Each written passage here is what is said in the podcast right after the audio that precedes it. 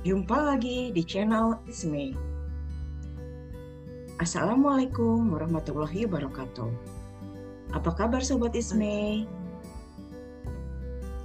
Ya, Baik. ya kali ini uh, saya masih memiliki tema yang cukup menarik ya. Uh, mudah-mudahan juga bisa menjadi inspirasi, motivasi, dan mungkin menambah uh, wawasan uh, Sobat Isme. Nah, untuk episode kali ini saya sudah kehadiran seorang tamu yang cukup spesial menjauh di sana ya. Jadi uh, sobat Itzme uh, rekamannya ini Jakarta Medan cukup jauh ya. Jadi kalau seandainya naik pesawat mungkin perlu dua jam ya, Kanadra. Ya. ya, uh, sobat Isme, untuk narasumber kali ini adalah uh, Nadra Ismet ya, uh, merupakan seorang doktor ilmu komunikasi dari uh, Fakultas Ilmu Komunikasi Universitas Pajajaran. Uh, dan saat ini beliau mengajar di salah satu perguruan tinggi swasta, kalau tidak salah Medan Raya. Nah, sebelumnya saya ingin Medan, menyapa Medan area. Oh, maaf. Medan area ya. Maaf ya. Uh, nah, sebelum kita mulai bincang-bincang, saya ingin menyapa dulu dengan uh, panggilannya kalau orang Medan itu biasanya dengan Kak ya. Jadi saya mau menyapa dulu ya dengan Kak Nadra ya. Apa kabar Kak Nadra? Alhamdulillah, saya juga pakai sapaan yang khas ya, uh, Empok Mei gitu. Dari dulunya kita selalu sapa menyapa sesuai dengan budaya yang kita iya. Iya, lagi sibuk apa nih Kanadra? Aduh, sibuknya macem-macem ya, Empok. Tapi uh -uh. yang jelas saat ini saya lagi uh, sering bawa uh, ibu tuh namanya orang tua hmm? uh, untuk mencek kesehatannya. Hmm, hmm. Jadi, uh, orang tuanya sakit betul. apa Kanadra? Sebenarnya kalau dibilang sakit sih sakit orang tua ya. Hmm. Namanya orang tua itu kan secara fisik, secara banyak hal itu sudah banyak penurunan ya hmm. uh, kesehatannya. Gitu. Jadi ya itu tadi dibawa ke dokter, ya mungkin pulang dari dokter tuh menjadi menjadi lebih bersemangat, lebih, oh, gitu. lebih merasa sehat. Ya, tuh. Uh, iya. Jadi ya seperti itu gitu situasi uh, uh. orang tua. Ya, jadi itu, itu itu menjadi rutinitas lah. Iya iya. Ya itu dokter langganan mungkin ya Kanada. Jadi ada semacam sugesti iya. gitu ya. Kalau ketemu iya, dokter jadi, itu ada perasaan wah seneng seger lagi gitu ya. Iya. Jadi kalau yang namanya uh, orang tua itu biasanya kan ketemu dokter ada semangat baru. Jadi hmm. semacam kayak lobet dicas terus ada sesuatu perubahan yang membuatnya menjadi lebih semangat lagi gitu. Jadi terkadang bukan karena sakitnya tapi ketemu dokter yang uh, merawatnya mungkin dia merasa lebih nyaman untuk uh, berkomunikasi hmm. ya, melepaskan apa yang dia rasakan. Jadi kadang-kadang bukan hanya harus ada sakitnya malah hmm. kalau saya perhatikan ya, cuman harus ketemu dokter gitu ya, itu ya. menjadi sesuatu sih. ya, uh, sobat Isme uh, berbincang tadi di awal pembukaan dengan sobat saya ya uh, Kanadra Ismet. Jadi ternyata uh, bagaimana orang tua itu membutuhkan berobat ke dokter, tidak hanya uh, mungkin butuh berobat, tapi mungkin butuh didengar ya. Ada semacam sugesti untuk kesehatannya. Oh ya, sobat It's Me, topik kali ini masih seputar tentang uh, kesehatan ya. Uh, memang untuk uh, narasumber kali ini Nadra Ismet lebih berfokus kepada komunikasi kesehatan dan komunikasi terapeutik. Nah, tadi kita sudah memulai dengan bincang-bincang tentang bagaimana dokter bisa memberikan sugesti kepada orang tua Kanadra. Nah, uh, Sobat Isme, uh, menarik sekali ini mungkin komunikasi kesehatan belum menjadi topik yang banyak dibahas di uh, Indonesia ya seperti itu. Nah sekarang kita akan coba kulik Kak Nadra ilmunya ya, semoga bisa memberi manfaat kepada sobat Isme. Ya Kak Nadra, apa sih mungkin faktor-faktor yang menyebabkan seorang praktisi kesehatan itu perlu uh, memahami pentingnya komunikasi? Uh, ya Simpo, kalau kita lihat ya contoh dari yang terdekat tuh orang tua saya, keluarga saya gitu ya. Uh, pergi ke dokter itu seperti tadi sudah disampaikan Uh, seperti mencas gitu ya uh, baterai yang lowbat gitu. Jadi uh, sebenarnya yang dibutuhkan itu adalah komunikasi antara dokter dan pasien ya. Kalau kita pergi ke dokter itu sebenarnya selain apa yang dilakukannya uh, tindakan dari tindakan medis itu, tetapi komunikasi yang dilakukan dokter itu juga sudah menjadi sesuatu yang uh, diharapkan oleh pasien ataupun keluarga pasien itu tadi. Jadi kadang-kadang uh, ini yang tidak tidak apa ya tidak banyak terfikirkan oleh apa ya penggiat atau uh, tenaga uh, kesehatan kita bahwasanya mereka selalu fokus kepada uh, ilmu medisnya saja gitu tapi ada faktor lain yang terkadang suka terabaikan jadi komunikasi itu juga merupakan suatu uh, ya cara faktor yang dapat memberikan kesembuhan kepada uh, pasien gitu ya. Iya. Nah, itu yang kadang-kadang uh, perlu untuk diperhatikan oleh iya. tenaga kesehatan kita. Ya, betul sekali kan Nadra. Kemarin apa uh, teman saya uh, sempat ini ya, dia sedang, sedang hamil besar ya. Uh, dia itu rela kan Nadra memilih uh, salah satu dokter yang antrinya itu bisa tiga jam lima jam. Saya, saya nanya e, kayak nggak ada dokter lain aja? Kan oh dokter yang ini spesial katanya. Kenapa? Apa spesialnya? Dia itu kalau menjelaskan katanya detail dan mau mendengarkan keluhan kita. Wah saya pikir uh, memang komunikasi itu penting ya kan Nadra ya. Bagi praktisi kesehatan ya. Ya iya, Kanadra harus. Uh, Kanadra kan um, fokus kepada riset uh, di bidang komunikasi kesehatan dan terapeutik. Nah, bagaimana nih menurut pendapat Kak Nadra tentang uh, skill komunikasi yang apa uh, yang dimiliki oleh praktisi atau penggiat kesehatan di Indonesia saat ini?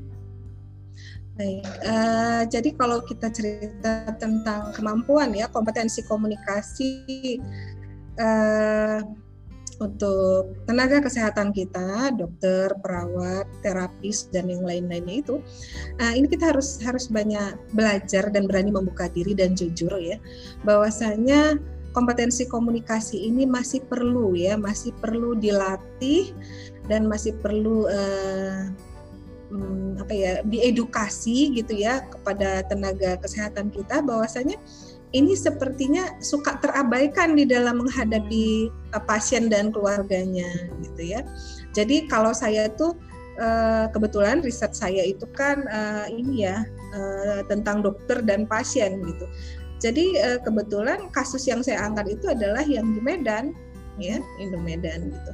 Nah, ini karena kompetensi yang masih perlu untuk ditingkatkan, akhirnya banyak ya kekecewaan yang didapatkan oleh pasien itu banyak mengakibatkan itu berangkat ke uh, negeri jiran gitu ya nah jadi jadi kalau dilihat itu itu itu yang membuat uh, salah satu yang dikejar jadi artinya uh, kalau dibilang di Indonesia itu khususnya Medan kalau saya bilang ya itu perlu ditingkatkan kompetensinya. Nah, kebetulan kalau di beberapa daerah yang lain mungkin seperti Bandung, Jakarta mungkin tenaga medisnya sudah banyak yang menyadari hal ini gitu. Nah, tapi di daerah seperti Medan dan sekitarnya itu masih perlu ya masih perlu atau uh, bagian uh, apa ya uh, pulau kepulauan kita yang lain juga itu masih perlu. Jadi uh, ada langkah baiknya kalau kom, apa ya kemampuan untuk berkomunikasi itu memang menjadi sat, salah satu bagian yang harus dipelajari oleh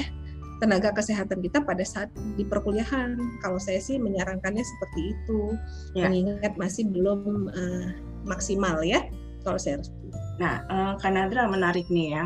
Tadi Kanadra menyampaikan uh, mungkin ada observasi atau fakta yang mengatakan yang mengatakan ternyata uh, praktisi kesehatan atau penggiat kesehatan itu masih mengabaikan uh, faktor komunikasi.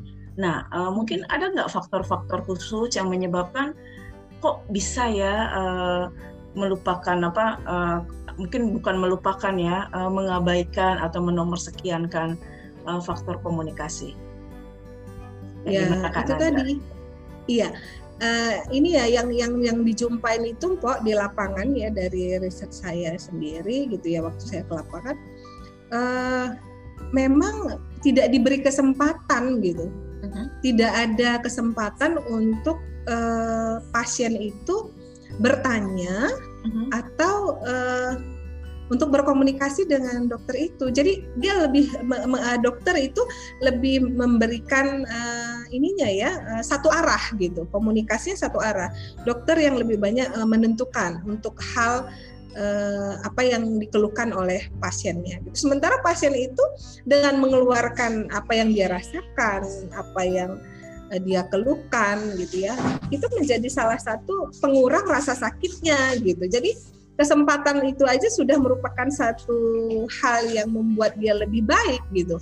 Nah ini yang kadang-kadang suka diabaikan karena mungkin dokter uh, itu kita bisa paham ya kalau dokter yang sudah cukup ternama terus ngantri sekian waktu sehingga waktu konsultasinya dipepet-pepet ya atau dipersingkat supaya bisa meladeni yang lain gitu. Tapi sebenarnya akhirnya yang ramai itu nanti lama-lama jadi sepi karena apa? Karena ketidakpuasan itu tadi gitu. Ya, jadi artinya kesempatan untuk berkomunikasi itu uh, berikanlah kepada pasien dan keluarganya. Jadi pada saat sakit itu kan kadang-kadang pasien nggak nggak ini ya nggak nggak konsen atau uh, tidak fokus ya untuk itu mungkin ada keluarganya. Nah jadi boleh juga keluarganya untuk diberi kesempatan untuk uh, menyampaikan apa yang yang terjadi da, uh, dari pasien tersebut. Jadi tidak hanya kepada uh, pasien saja tapi keluarga pasien yang menyertai misalnya tergantung daripada kasus-kasus uh, penyakit yang diderita oleh pasien itu sendiri. Ya, Jadi uh, itu sih kalau saya rasa oh iya, uh, saya setuju sekali Kanadra. Ternyata memang uh, kita pun merasakannya Kanadra kalau seandainya kita mungkin uh, berkomunikasi, kita didengar, itu akan bisa mungkin mengurangi perasaan mungkin yang uh, kalau kita sakit kurang nyaman dan ada perasaan mungkin lebih apa ya lebih enak gitu ya Kanadra ya iya berkurang ya. kan rasanya ya. beban itu berkurang oh iya iya iya ya uh, Kanadra uh, mungkin uh, dari riset yang Kanadra lakukan ini tentang komunikasi kesehatan ya kira-kira uh, apa sih yang menjadi permasalahan apa komunikasi kesehatan Indonesia apakah hanya uh, sebatas komunikasi antara dokter dan pasien saja. Oh enggak, oh ya. Jadi persoalan kesehatan itu sangat banyak, banyak sekali. Jadi artinya komunikasi juga uh, bukan panacea gitu ya, bukan hmm. obat satu-satunya, hmm. tapi masih banyak faktor-faktor lain yang uh, mempengaruhi uh, kesuksesan uh, komunikasi kesehatan khususnya uh-huh. untuk komunikasi terapeutik itu. Jadi uh, salah satu ya salah satu dari yang harus diperbaiki itu adalah komunikasi ya kemampuan komunikasi dokter, perawat, bidan, terapis dan yang lain-lain semua tenaga kesehatan itu tadi. Jadi salah satunya selain ilmu medisnya itu yang yang nomor satu mungkin tapi akan didukung lebih baik dengan adanya kompetensi uh, komunikasinya dan ada faktor lain lagi mungkin peralatan yang canggih gitu ya uh, itu juga sangat mempengaruhi dari proses bagaimana mendapatkan hasil diagnosis dan sebagainya gitu dan yeah. bagaimana menyampaikannya nah itu kelompok kalau misalnya uh, banyak ya banyak faktor sih kalau saya bilang dan salah satunya adalah kompetensi komunikasi dokter iya. atau yeah. tenaga kesehatan iya yeah. Ya, uh, Sobat Isme, tadi sebagaimana disampaikan oleh narasumber kita, Nadra Ismet, uh, salah satu penelitian beliau itu adalah tentang komunikasi dokter pasien. Uh, Nadra Ismet ini melakukan perbandingan tidak hanya uh, tidak hanya praktisi kesehatan atau penggiat kesehatan di Medan, tapi dia juga uh, melakukan uh, perbandingan ada uh, praktisi kesehatan yang ada di uh, Malaysia ya seperti itu. Jadi uh, mungkin sekarang kita juga akan bertanya lebih jauh tentang risetnya itu. Nah uh, tadi kan Nadra sudah menceritakan bagaimana orang Medan lebih suka ya uh, hmm. berkunjung atau uh, berkunjung check up kesehatan atau mungkin berobat itu ke uh, rumah sakit yang ada di Penang atau di Malaysia. Nah, kira-kira nih uh, temuan-temuan seperti itu Kanada dapatkan data-datanya dari mana Kanadra? Kalau boleh tahu gitu caranya. Gitu. Baik, um, Paul, uh, memang sangat ini ya uh, sangat panjang proses di lapangan hmm. itu dan tidak mudah ya untuk uh, menembus itu. Jadi banyak hal yang bisa saya uh, harus lakukan untuk mendapatkan data-data itu. Nah, jadi uh, sebenarnya uh, Uh, secara keilmuan medis saya rasa mungkin dokter kita itu uh, tidak kurang kok dari yeah. Dokter yang ada di uh, Malaysia atau Penang. Tetapi uh, kita itu tadi kembali kepada kompetensi komunikasinya yang harus menjadi PR untuk kita ya. Di sana itu memang mereka sudah terlatih secara profesional karena uh, sebenarnya tujuan di rumah sakit uh, Penang Malaysia itu ataupun di mana pun di Malaysia itu semuanya itu adalah tujuan dari pasien uh, Indonesia ke Penang atau ke Malaysia itu adalah rumah sakit swasta.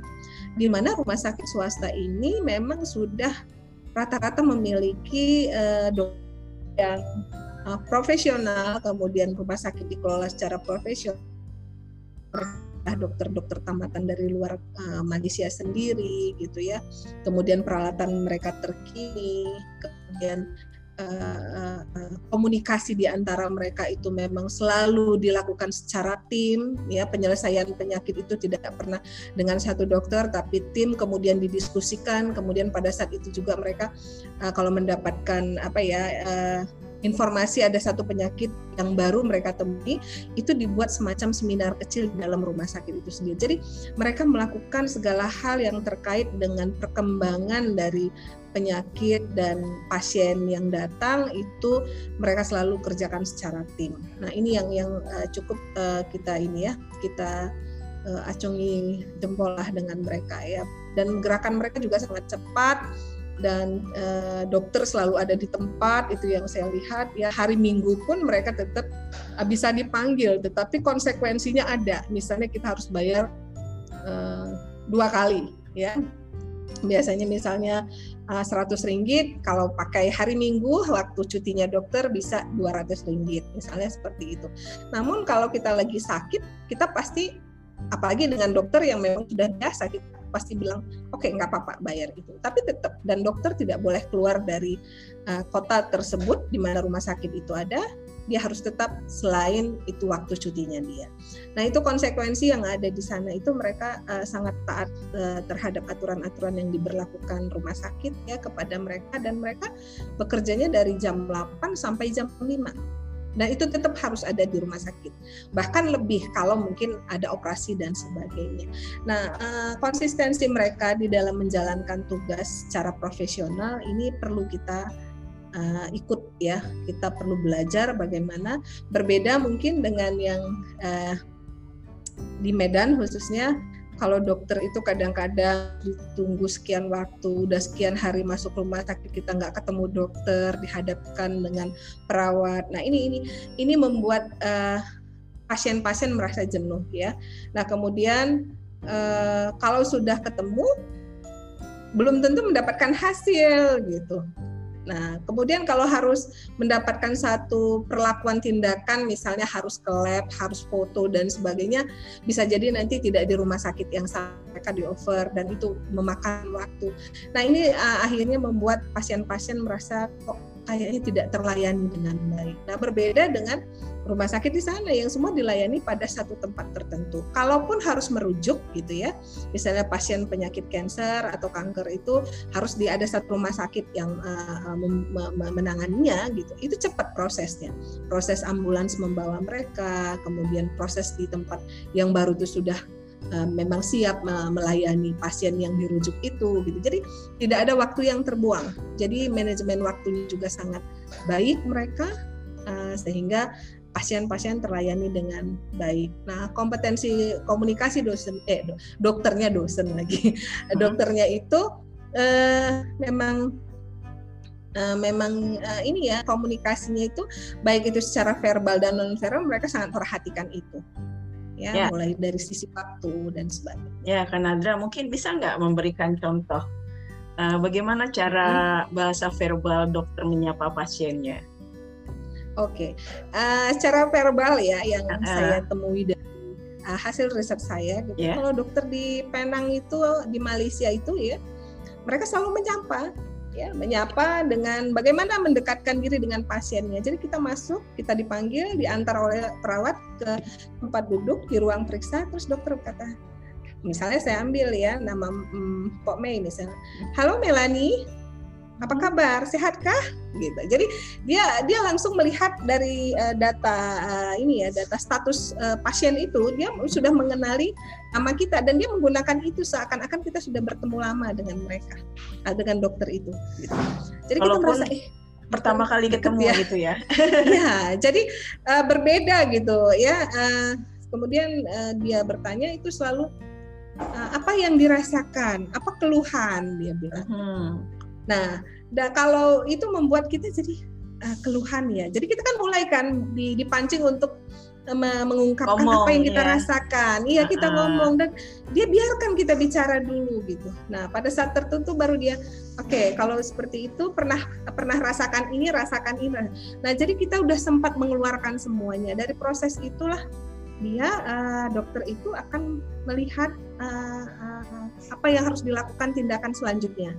Nah, jadi ada keterbukaan di antara uh, pasien dan dokter itu. Dan pasien sesudah dilakukan itu tentu merasa nyaman dan dia bisa membuka semua hal yang dia rasakan kepada dokter tersebut.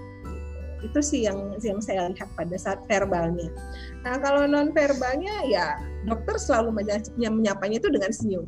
Ekspresinya ya itu dengan senyum. Uh, apa Tidak kabar jutek, ya? orang Medan? nggak jutek, nggak nggak ketat gitu. Jadi dia senyum Tidak, apa kabar? Jaim jaim. Enggak, enggak, enggak ada. Nah, jadi kalau saya di sana tuh ketemu sama dokter ya, di lift yang sama itu bisa. Dan kita bisa hmm. menyapa dia. Dokter ya, dokter itu bisa kita Selamat pagi dokter. Oh pagi gitu. Dan dia mau satu lift dengan pasien. Kalau dokter kita kan kadang-kadang nggak mau. Padahal ya, ya itu menimbulkan kedekatan. Jarak sosial ya, itu kan ya, mempengaruhi ya dalam kedekatan berkomunikasi. Ya seperti itu sih yang kita temui kalau verbal dan non verbalnya oh iya bukan mainnya jadi pengalaman hmm. di sana. Tapi uh, menariknya uh, mungkin pasti seru ya Kanadra saat pengambilan datanya. Itu perlu seperti detektif. Oh iya kan, uh, Jadi... melakukan observasi partisipan ya ya jadi kalau saya itu memang gimana ya rumah sakit yang profesional sementara kita butuh informasi dibolehkan kan uh, dibolehkan ya di dalam hmm. satu metodologi gitu ya hmm. kita menjadi uh, uh, observer partisipan gitu. hmm. gitu kita uh, tidak dikenal tapi bagian hmm. dari keluarga jadi cara saya itu seperti itu kalau enggak kita nggak bisa karena di rumah sakit Malaysia itu sudah ada terpampang di depan pintunya tidak boleh bawa kamera tidak boleh uh, apa ya tidak boleh bawa perekam gitu ya. Jadi nggak boleh kita di ruangan dokter itu melakukan merekam dan sebagainya kecuali ada izin dari dia. Tapi di pintu saja sudah dilakukan itu. Stop semua perekaman. Jadi nggak bisa. Jadi caranya saya sebagai keluarga. Jadi saya suka datang dari Medan itu bawa pasien ke Malaysia saya menjadi keluarga mereka ya jadi sempat menjadi agen ya. Agen bawa bawa pasien ke Malaysia gitu. Jadi ya itu ya, cara ya. saya supaya saya bisa mendapat merekam dengan baik secara indera ya panca indera saya sendiri. Dan saya menikmati proses itu. Karena kalau saya harus uh, izin dan sebagainya itu nggak akan bakalan bisa mendapatkan. Jadi uh, itulah yang saya lakukan. Dan ya pasti seru sekali ya. Uh, seru, seru sekali Kanada. sekali. ya uh, Kanada mungkin uh, boleh tahu kira-kira uh, rekomendasi yang Kanada temukan eh, yang Kanada dapat dari hasil risetnya? Ya uh, kalau dari hasil riset yang saya dapatkan uh, sebaiknya tenaga kesehatan itu memberikan peluang uh, sedikit waktu. Walaupun sedikit di sana juga durasi dokter pasien itu tidak panjang tapi uh, tepat gitu efektif. Ya jadi bukan alasan kalau bilang dokter ah saya nggak sempat tuh komunikasi komunikasi dengan pasien dan keluarganya. Di sana juga durasinya nggak panjang kok lima menitan tapi sudah tercover. Mm-hmm. semua apa yang uh, terjadi gitu. Ya jadi kalau rekom saya berikanlah pasien itu uh, kesempatan untuk berkomunikasi dan lakukanlah dengan komunikasi dialogis jadi hasil temuan saya itu di sana adalah komunikasi yang sekarang komunikasi terapeutik dialogis. Dan hmm. alhamdulillah ya komunikasi terapeutik itu sudah menghasilkan satu buku, Pak. Wah, mantap. Diam-diam ya. Itu hasil Jadi disertasi sudah, ya?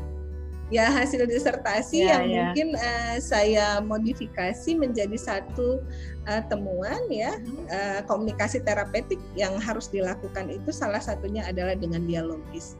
Ada uh, apa ya uh, two way ya maksudnya dua arah yang bisa dilakukan antara dokter dan pasien. Dan pasien harus diberikan uh, penjelasan tentang tindakan medis yang akan dilakukan oleh seorang dokter Nah, jadi pasien itu nggak merasa takut dan dia menerima. Dan seandainya ada apa-apa pun terhadap pasien itu, dokter tidak dipersalahkan karena itu keputusan bersama untuk kebaikan pasien.